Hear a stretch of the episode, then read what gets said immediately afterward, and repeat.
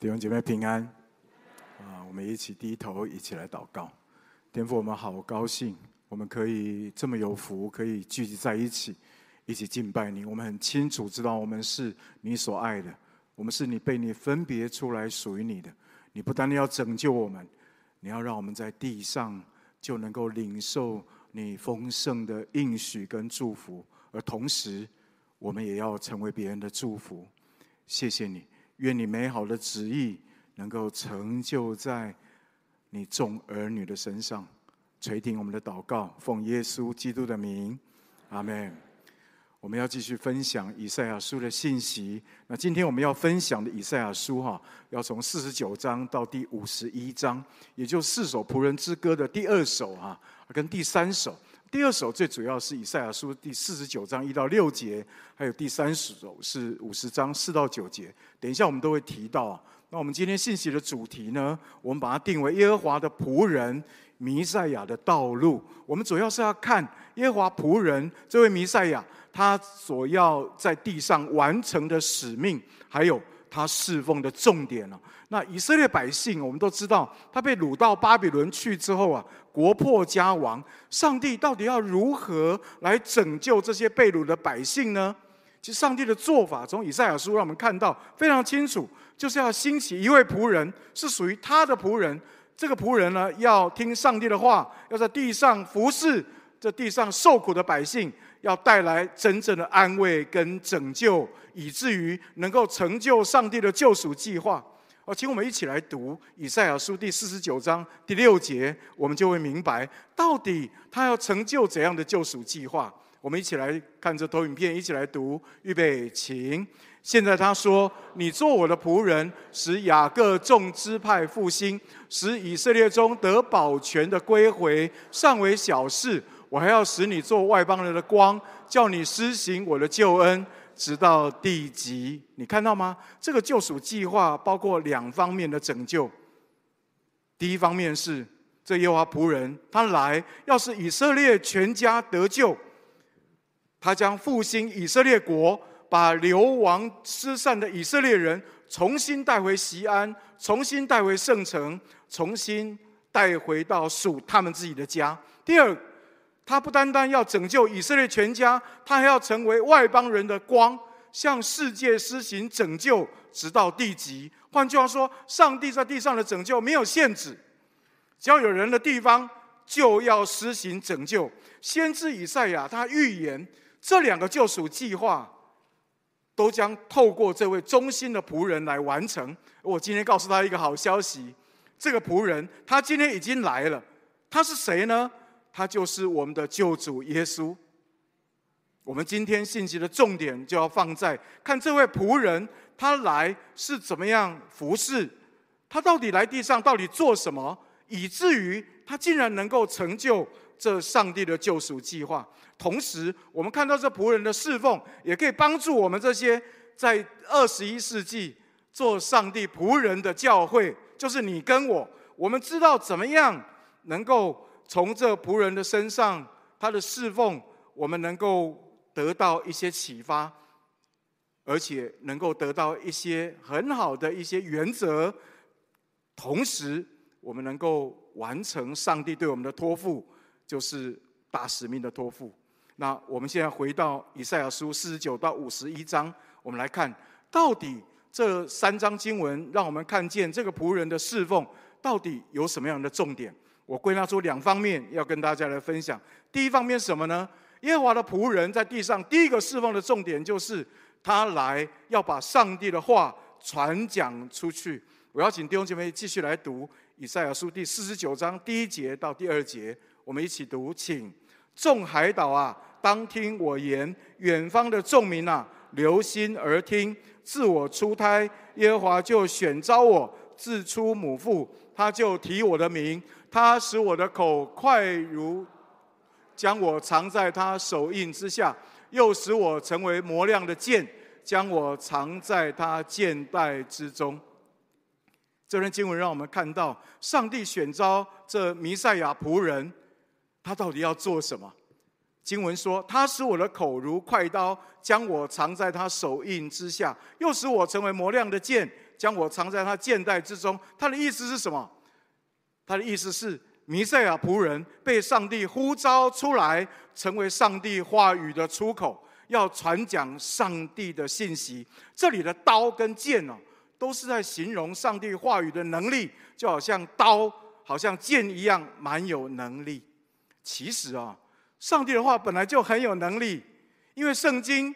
它所记载上帝的话，充满了上帝的应许，也就是上帝所要成就的事。而其中最宝贵的是什么呢？充满了上帝要如何成为这地上软弱困苦人的依靠跟帮助，是吗？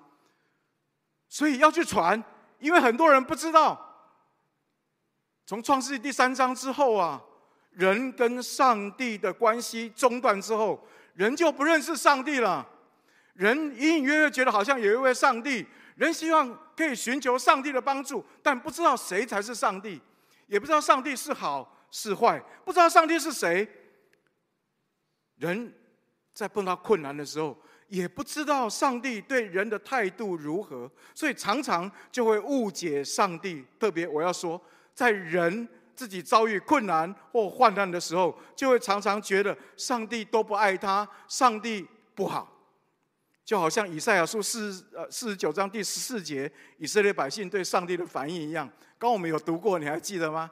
以色列百姓说什么？你看四十九章十四节，锡安说：“耶和华离弃了我，我的主忘记了我。”以色列百姓当时是在国破家亡、被掳到外邦受苦的阶段，所以他们以为耶和华不要他们了，主忘记他们了。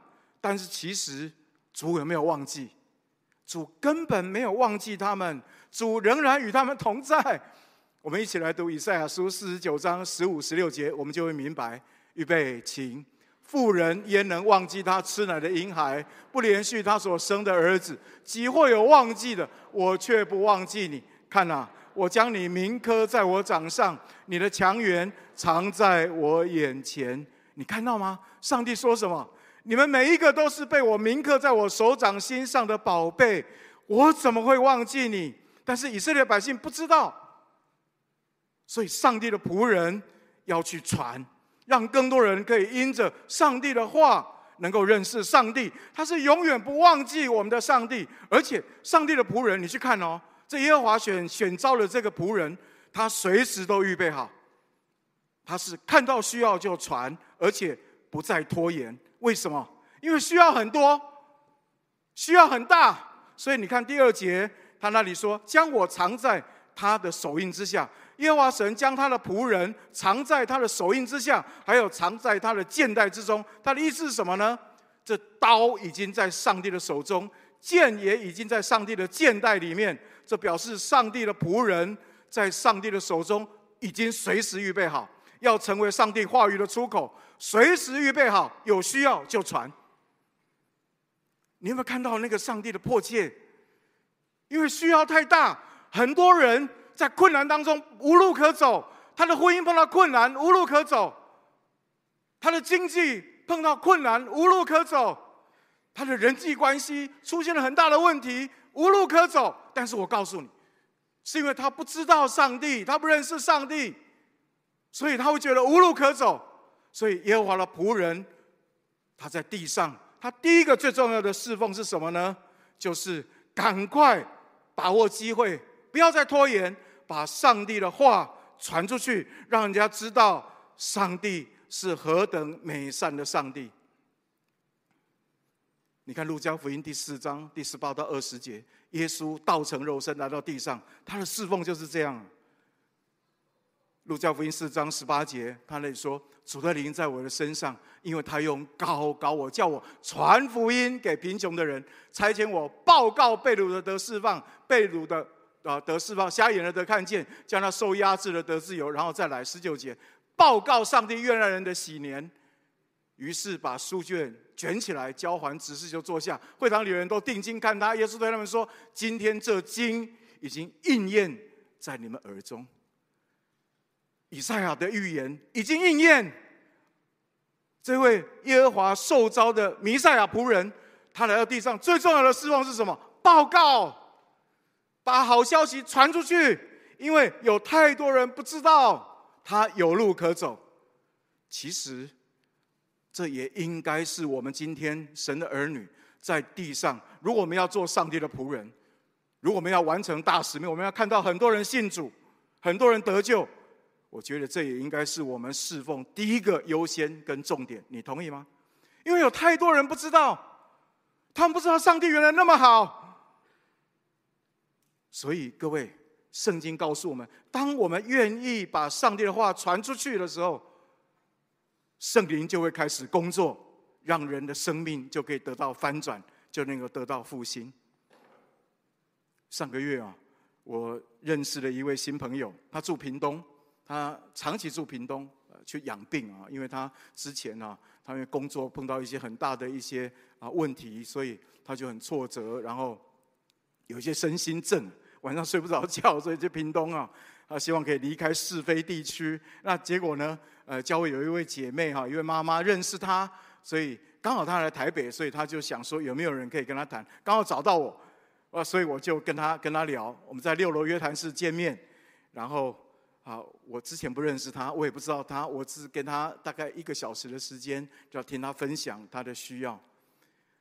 啊，我知道哦，他的需要蛮大的，他的困难也蛮多的，我一件都没有办法解决。但是啊，我里面其实我觉得我最有把握，可能告诉他的是什么呢？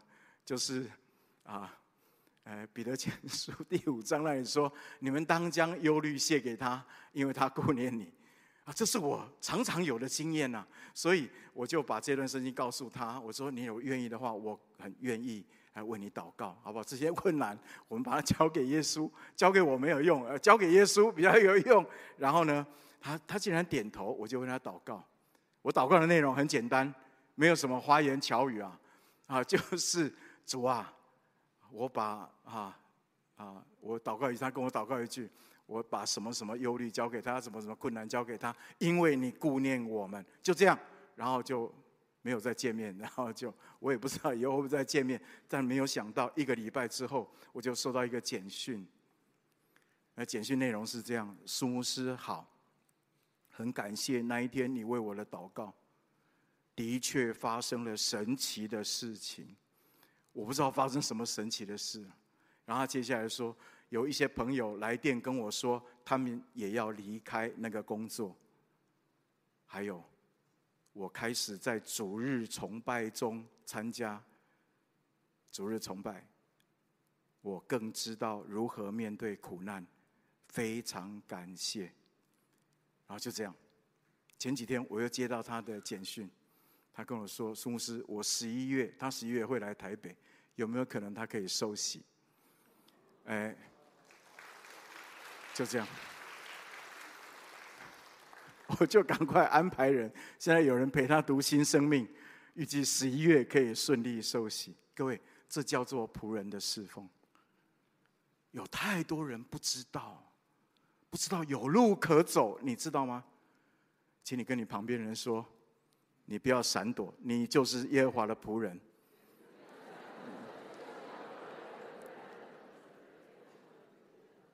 你也要跟以赛亚书的这个仆人一样，要把上帝的话传出去，阿门。啊，这是第一点，我要跟大家所分享今天信息哈。到底以赛亚书里面仆人的侍奉，他到底是做什么，以至于他竟然能够能够完成上帝的救赎计划？原来这么简单。第一个就是把上帝的话传出去。OK，那第二点是什么呢？是五十章第四节，是第三首仆人之歌里面哈，他所啊提出来的重点是什么呢？就是求主赐我们受教者的舌头。我再说一次，求主赐我们受教者的舌头。我邀请弟兄姐妹一起来读五十章第四节，预备，请主耶华赐我受教者的舌头，使我知道怎样用言语扶助疲乏的人。你会不会觉得很奇怪？可能你会问哦。如果传上帝的话这么重要，上帝应该是赐传教者的舌舌头，怎么会是赐受教者的舌头呢？你有没有有这个问题？对吗？那什么是受教者的舌头啊？是不是上帝脑袋不清楚？不是啦，你知道什么是受教者的舌头呢？受教者舌头就是你自己。如果你要传教，你要传上帝的道的话，你自己需要要先是一个受教者，有一颗谦卑受教的心，你愿意听从上帝的话，甘心乐意接受上帝的引导，然后你才能够按着上帝的心意去服侍那些受伤需要安慰的人，你才能够按着上帝的心意。去教导、去分享上帝的话，所以这里很清楚，上帝的意思是什么呢？听比说还要更优先。你要会听，你才有可能会说。其实这个道理不难，怎么说呢？比方说，我举一个比例，比方说，上帝要你去饶恕人，你跟人家冲突，上帝要你先去饶恕人，你说我不要，那你就没有办法去传饶恕人的福音，同意吗？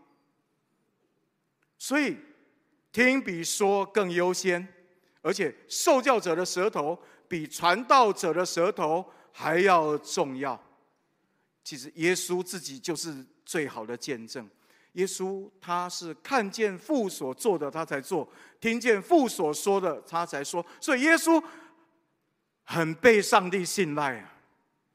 所以，上帝把他全部的话都告诉耶稣，然后耶稣就可以很忠实的。把上帝告诉他的，能够原原本本、百分之百没有误差的，能够把它表明出来。我们一起来读约翰福音第八章二十八、二十九节，你就会知道。或或者我来读好了。这你看约翰福音八章二十八节，所以耶稣说：“你们举起人子以后，就会知道我就是那位了，并且知道我没有一件事是凭着自己做的。我说这些话是照着父所教导的。”八章二十九节，差我来的那位与我同在，他没有撇下我独自一人，因为我一直行。他所喜悦的事，看到吗？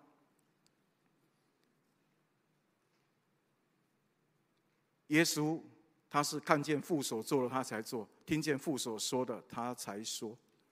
还有另外一段经文，也一样非常的清楚。约翰福音十四章第十节，这段经文比较短，我们一起来读好不好？预备，请。我在父里面，父在我里面，你不信吗？我对你们所说的话，不是凭着自己说的，乃是住在我里面的父。做他自己的事，耶稣一直在强调一件事，就是他没有一件事，包括没有一句话是凭自己做的，以至于他可以被上帝百分之百的信赖，以至于他可以成为上帝话语的出口，以至于他可以在即使他受苦的时候，他仍然忠心到底。你看以赛亚书第五十五十章第六节，我们刚刚读过，上帝给这个受这个忠心的仆人一个苦杯，对吗？他要被人打，被人拔胡须，被侮辱，被吐唾沫在脸上，被唾弃。但是这位仆人他仍然愿意顺服遵行上帝的话。怪不得耶稣他在客西马尼园的时候，他面对即将要上十字架的痛苦，他的祷告文是什么？父啊，如果可行，请你将这杯挪走。然而，不要按我的意思，乃是要按你的意思。因为耶稣愿意听，所以耶稣可以不打折扣的把上帝的话原原本本的传递出去。你知道我们今天最大的问题是什么？我们跟耶稣最不一样的是什么？不是没有传道者的口才啊，而是我们不愿意听上帝的话。我刚刚不是说过吗？上帝，我们的饶恕不可以不公平，我怎么可以那么轻易饶恕他？我不饶恕他，我要恨死他。结果最后恨死死的是我们自己。你怎么去传？你怎么去传饶恕的福音？你同意吗？还有，上帝明明告诉我们说，我们要把福音传给我们还没有信主的家人。当信主耶稣，你和你一家都必得救。我们不敢，因为我们怕破坏关系。传给你的同事呢，我们不敢，因为怕被贴标签。万一他知道我是基督徒，以后用比较高的标准看我，那我从此以后就没有好日子过了。这是我听到很多弟兄姐妹所说的。我没有，我没有要嘲笑大家的意思，也没有，也没有要看轻大家、责备他，没有，没有这。我纯粹提出来，就是我们要知道我们的光景。我们的心思意念何等的复杂，事情都还没有发生啊，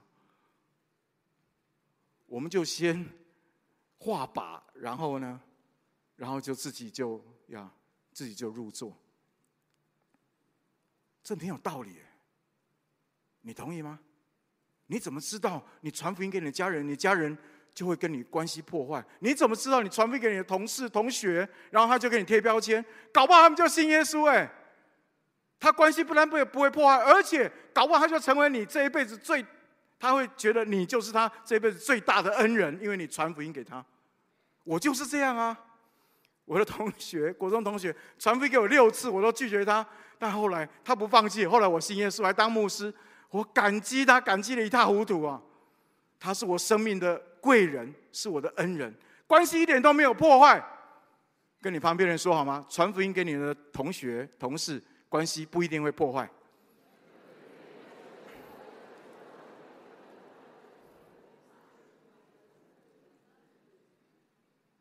我们很多时候还没有去传哦，还没有去传。我们今天想。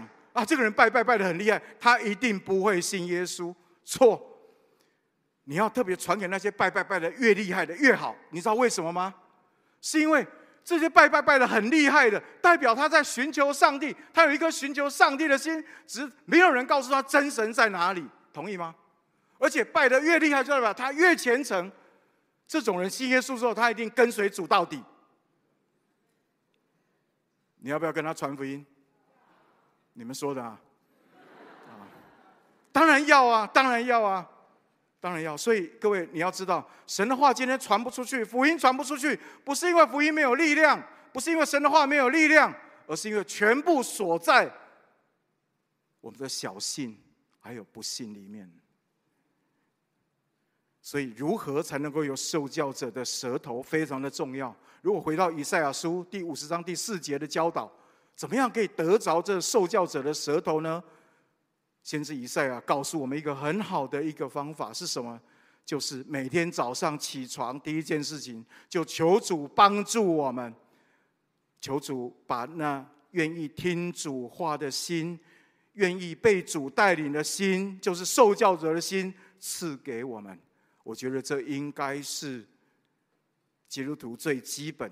也是最重要的生活态度跟方式，因为当我们的心一向主打开，我们里面一柔软，愿意让上帝在我们身上工作，那你这一天从早上，不管你六点到隔天早上六点起床，二十四小时当中，你就会不断不断的，你就是开放一个大的空间，让圣灵有机会在你的身上工作，你的生命就会开始变得不一样。我昨天早上跟一位弟兄约谈了。他十五年前来到真理堂，他那个时候因为忧郁症还在服药，他算是蛮封闭的一个状态，没有办法跟人家互动，所以在约谈的时候啊，啊，他很难讲话，他好像脑袋可能是因为吃药的关系，所以他脑袋反应很慢。一个小时的约谈，我讲五十分钟，他讲十分钟，而且他字都很短，是我不知道，我不清楚，然后就这样，是蛮无趣的，你知道吗？啊，因为都是我在讲。讲完之后，他的回应就是我不知道，然后我不清楚，然后就是这样。但是非常非常感谢主啊！虽然他那个时候被很多的负面思想啊充满，但我们昨天在一起的时候，我却听他一个小时里面五十分钟都他在讲，他在讲他信主之后生命的改变，他分享了好多好多啊。其中有一点我印象非常深刻，就是他说他的忧郁症在他信主之后没有多久，他没有办法讲出一个正确的时间，是因为他不知不觉他的忧郁症就好了。我就问他，你是怎么好的？他就说很简单，就是因为他听上帝的话，他常常感谢。圣经不是说吗？你要常常喜乐，不住的祷告，凡事先，因为这是上帝在基督耶稣里面向你们所定的旨意，不是吗？他听进去了，虽然常常会有负面思想来，但是呢，他说他应该每一次负面思想来的时候，他就常常的感谢上帝，很特别哦。他说本来是很忧郁的哦，但他开始一感谢哦，他就觉得有一个力量就进到他的心里面来。我说这样是对的，我就翻约翰福音十四章、十六章给他看。圣灵今天来最重要的工作是什么？让我们能够明白一切的真理。那个明白原文的意思，进入一切的真理，你知道吗？什么叫进入一切的真理？就是你可以经验得到圣经里面每一句话的应许。上帝爱我们，对吗？你如果愿意接受的话，你会真实的，你在祷告、在敬拜的时候，在生活当中，你会真实的经验到上帝的爱哦，而且那个爱浓到哈，强烈到你会掉下眼泪来，因为你会发现你怎么那么宝贵，在你最软弱的时候，竟然有一位上帝，竟然在旁边了解你的需要，就在旁边很信实的陪伴你，你知道吗？这就是圣灵的工作。所以我跟他说：“哎，这个是对的。”所以你每一次感谢的时候，你都觉得有力量进来。他说：“对。”而且当那个力量一进来的时候啊，他心里面就开始有平安，然后呢，那个忧郁就越来越少，越来越少，越来越少。后来他就不知不觉就好了。故事还没有结束啊，他是重度忧郁症，然后信耶稣时候就这样不知不觉的好了。他的妈妈跟姐姐两个大佛教徒都在旁边睁着眼睛在看到底发生什么事。后来他的。妈妈跟姐姐，因为看到他弟弟，看到那孩子信耶稣之后越来越好，越来越快乐，忧郁症不药而愈，所以妈妈跟姐姐后来也信了耶稣，他们今天也都在真理堂聚会。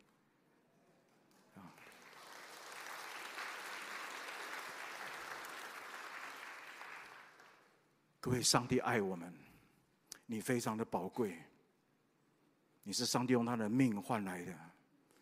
你千万不要被魔鬼所欺骗，可能你在困难当中，你会觉得上帝是不是离开我？上帝是不是遗弃我？他是不是不要我？他是不是忘记我？我告诉你，他没有忘记你，他把你刻在你的手心，他的手心上，你是他手心上的宝贝，他常常把你带在身上，带在他的心上，他怎么会忘记你？所以不要被骗，你在最困难的时候，你更是要来依靠他，因为他要把诸般的恩典要赐给你。因为你是上帝的孩子，只因为你是上帝的孩子，所以他要把这个救恩要赐给你。但是你知道他在你身上的心意不单单只是这样，你知道吗？当你领受了上帝这丰盛的恩典之后，上帝说还有一个更宝贵的是。你可以成为别人的祝福，这就是耶和华仆人的侍奉。我们最后，我要邀请一位姐妹，要在我们当中做见证，你就知道，当神儿女是何等的快乐，因为恩典不离开他，还有他口中的话，竟然能够成为别人的帮助。我们欢迎佳韵，用热烈的掌声欢迎他。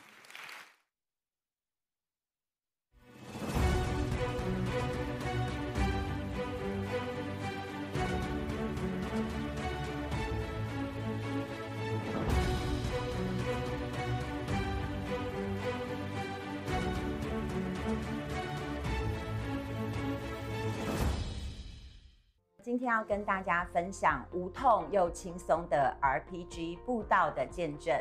今年因为上了杨哥的 RPG 小组长的训练，那我们就展开了一系列在线上布道的活动。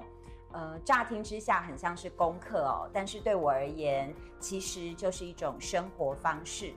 我从信主到现在呢，人生有一百八十度的转变，所以我很希望身边的人也能够跟我一样过得很幸福。我每天都祷告，求主让我成为我的家庭、我的职场当中的祝福。那呃，我也求主让这些我在家庭跟生活当中遇到的人都成为我的祝福。所以神很信实的，就一个一个的把我的同事带到我的身边。我身边的人不是呃婚姻遇到状况，或者是就是小孩不听话，那甚至也常常在工作当中跟人吵架的有一大堆哦。那呃，我每次听完他们的问题，我就有机会能够为他们来祷告。呃，在工作当中，因为我担任主管十多年的时间。那呃，就经常会有同事带着各式各样的问题来找我。那我每次听完以后，最后呢，我就会顺口的问一句说：“呃，不然我来为你祷告好了，如果你不介意的话。”其实同事大部分真的都不会介意，结局常常就是同事很感动，然后哭哭啼啼的离开我的办公室哦。呃，所以我想，如果我们真的把传福音这件事情一直放在我们心里一个很重要的地位上，我们很自然的就会对人的需要变得呃非常的敏感。呃，比如说我只要听到身边可能有哪个同事他遇到了一些事情，他可能不是直接跟我说，但是呃，即使我辗转听到，比如说他的家人生病。或者是辗转听到他在工作上发生到一些挑战状况，那即使这位同事他可能人不在办公室，我都会传个 line 给他，我会问他说：“呃，你还好吗？你需要什么样的帮忙吗？那介不介意我帮你祷告呢？”然后我就会打一段祷告词，然后顺便贴一段经文，那或者我就会抽一张恩典卡给他。那呃，我也遇到一些呃因病可能在家休养的同事，呃，我时不时就会买个小礼物，然后送个水果、送花，或者是送一些书，把这些礼物都送到他们家。然后呃，我就是这样每天可能呃把传福音这件事情融入到我的生活跟工作当中，让它成为一种生活的方式。我觉得这样其实真的是一点所谓传福音的压力是都没有的。那在这次的训练当中，我也有两点关于传福音，我觉得呃这个布道非常棒的学习。第一点其实就是祷告，呃，在祷告里面，上帝会预备我们，会保护我们，然后圣灵也会呃告诉我们他给我们的提醒。我记得有一次我想要服侍两位慕道友，可是我完全不知道应该要怎么开始。那我在晚上睡前呢，我就祷告这件事情。没想到睡觉的时候，真的就做异梦，神就跟我说：“你要找 A 跟你一起去服侍 B，然后你要找 C 跟你一起去服侍 D。”呃，我真的非常惊讶，因为上帝连人都帮我配好了，这个真的是让我很惊讶，然后也非常非常开心。主真的很细心，所以我觉得呃，大家不用。担心不知道怎么做，因为那真的很正常。可是没有关系，我们只要祷告，上帝就会告诉我们我们可以怎么做。那第二点就是跟我们的团队一起同工，呃呃，跟我们的小组的姐妹，除了可以一起为慕道友迫切祷告之外，我们也可以一起分享我们对同事、对朋友传福音的那种很开心的经验。呃，一个人传福音的时候，可能真的会紧张、会害怕。可是，当我们感受到身边充满了一群非常疯狂的人的时候，哇，就觉得好像其实布道传福音一点都不可怕，因为有一群人跟我们在一起。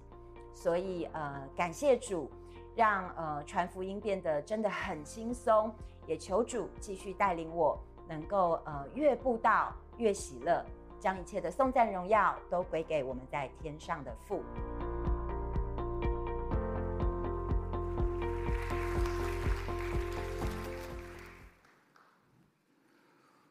我们一起来成为耶和华的仆人，好不好？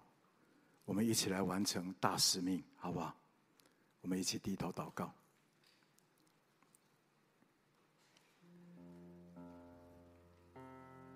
所以说，我们非常非常的感谢你。我们是我们家出熟的果子，我们是我们的同学当中出熟的果子。我们比别人更早领受你的恩典。我们知道，不是因为我们比别人好，而是因为你先爱我们。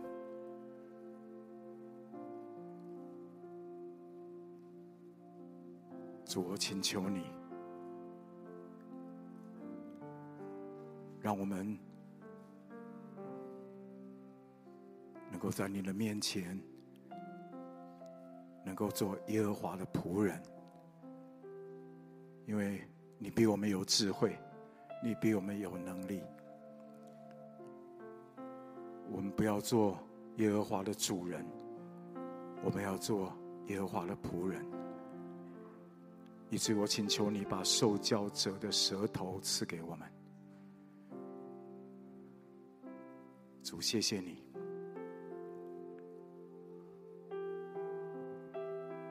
可以在你的面前一方面领受你丰盛的恩惠，另外一方面又可以很开心的把你的恩惠能够分享出去。主，谢谢你！我要我们在座第二堂所有的弟兄姐妹，你今天听到上帝透过以赛亚书。他里面对耶和华仆人那美好的计划，你说主啊，我是一个不完美的人，甚至有很多时候，我跟以色列百姓一样，我常常会觉得主，你是不是忘记我了？你是不是不要我了？我是那种常常小信的人，但是我今天，我愿意回到你的面前，我愿意把我自己放在你的手中。成为领受祝福的器皿，以至于我也可以成为祝福别人的器皿。因为我跟以赛亚书里面那个仆人一样，我今天也是你的仆人。谢谢你。如果有这样的弟兄姐妹，我能有这样的荣幸？我邀你一起来祷告，好不好？你若愿意的。把你的手按在你的胸口上，我相信上帝，他让你看见他是何等的信实。纵使你再怎么软弱，你会知道，他在你的身上恩典绝对不会中断，你仍然可以成为贵重的器皿，能够成为很多人的祝福。你愿意的话，把你的手按在你的胸口上，我们一起来祷告。我祷告一句，你们跟我祷告一句。亲爱的主耶稣，我感谢你，谢谢你亲自来到地上，为我们做最好的见证。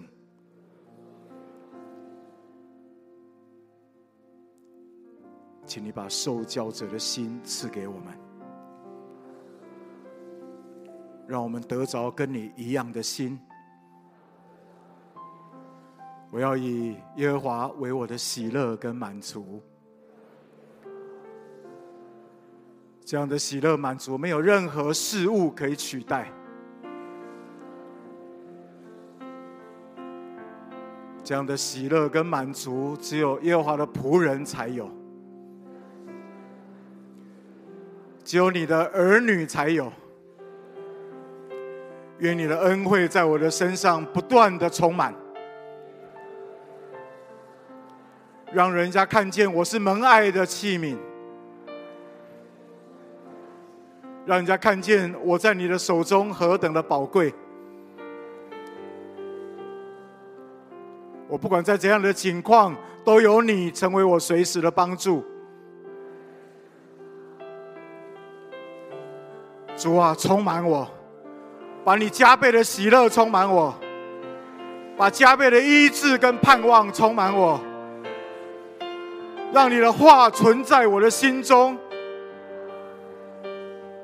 就像种子一样发芽长大，让我的生命因着你的话继续不断的改变。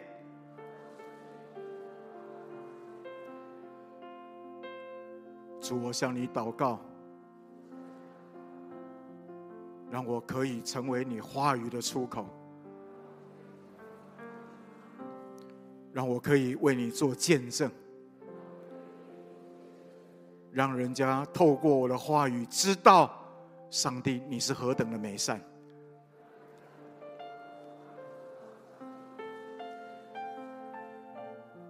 谢谢你与我同在，做你的孩子真是有福。我要继续跟随你，垂听我在你面前的祷告，奉耶稣基督的名，阿门。跟你旁边的弟兄姐妹说好吗？你是全世界最有福的，阿门。也给主一个掌声，好不好？